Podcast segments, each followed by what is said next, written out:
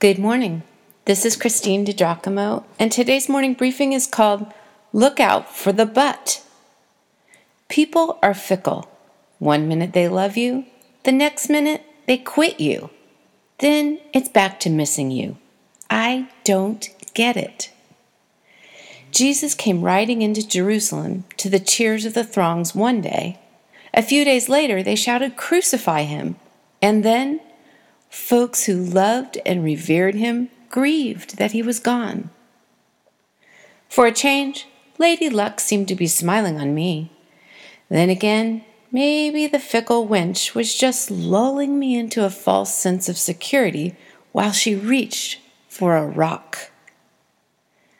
A little over a decade after Jesus, another came on the scene.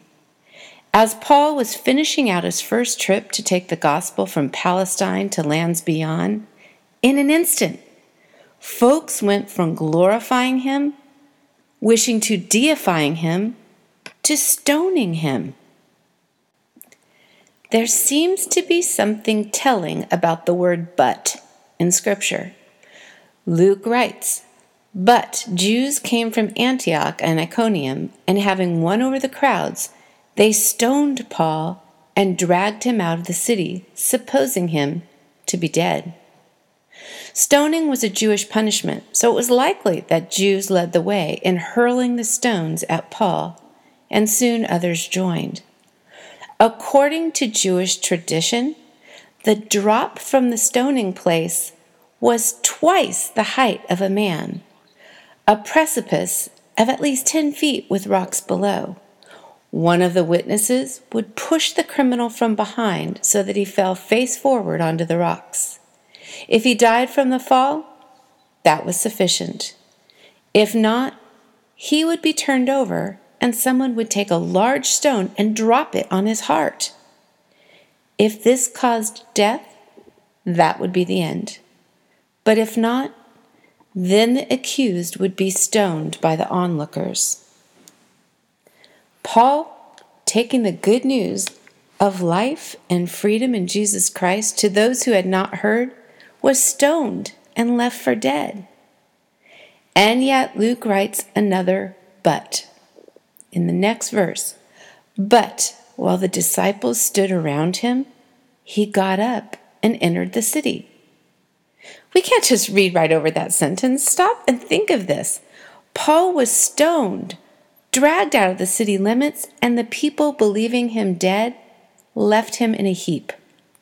But the disciples, i.e., the Christ followers, stood around him, and the indication is that they were praying for him. So, somehow, though Paul was believed to be dead, he stood again.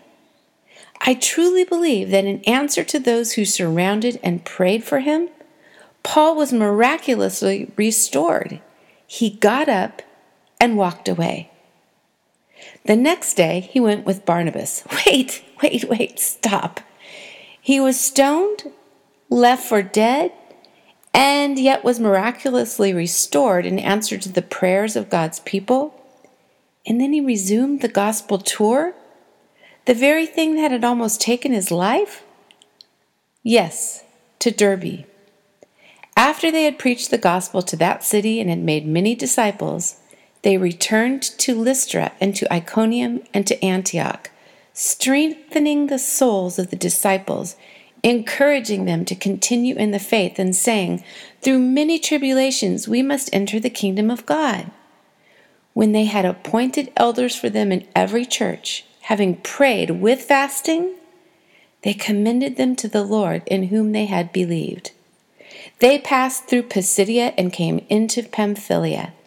When they had spoken the word in Perga, they went down to Attalia. From there they sailed to Antioch, from which they had been commended to the grace of God for the work that they had accomplished. They came full circle. When they had arrived and gathered the church together, they began to report all things that God had done with them and how he had opened a door of faith to the Gentiles. And they spent a long time with the disciples. Wow, I am undone by the unwavering commitment of Paul to tell others of Jesus no matter what it cost him. Similarly, I am challenged by these words of yet another. He said, I am part of the fellowship of the unashamed. The die has been cast. I have stepped over the line. The decision has been made. I am a disciple of Jesus Christ. I won't look back, let up, slow down, back away, or be still. My past is redeemed, my present makes sense, and my future is secure.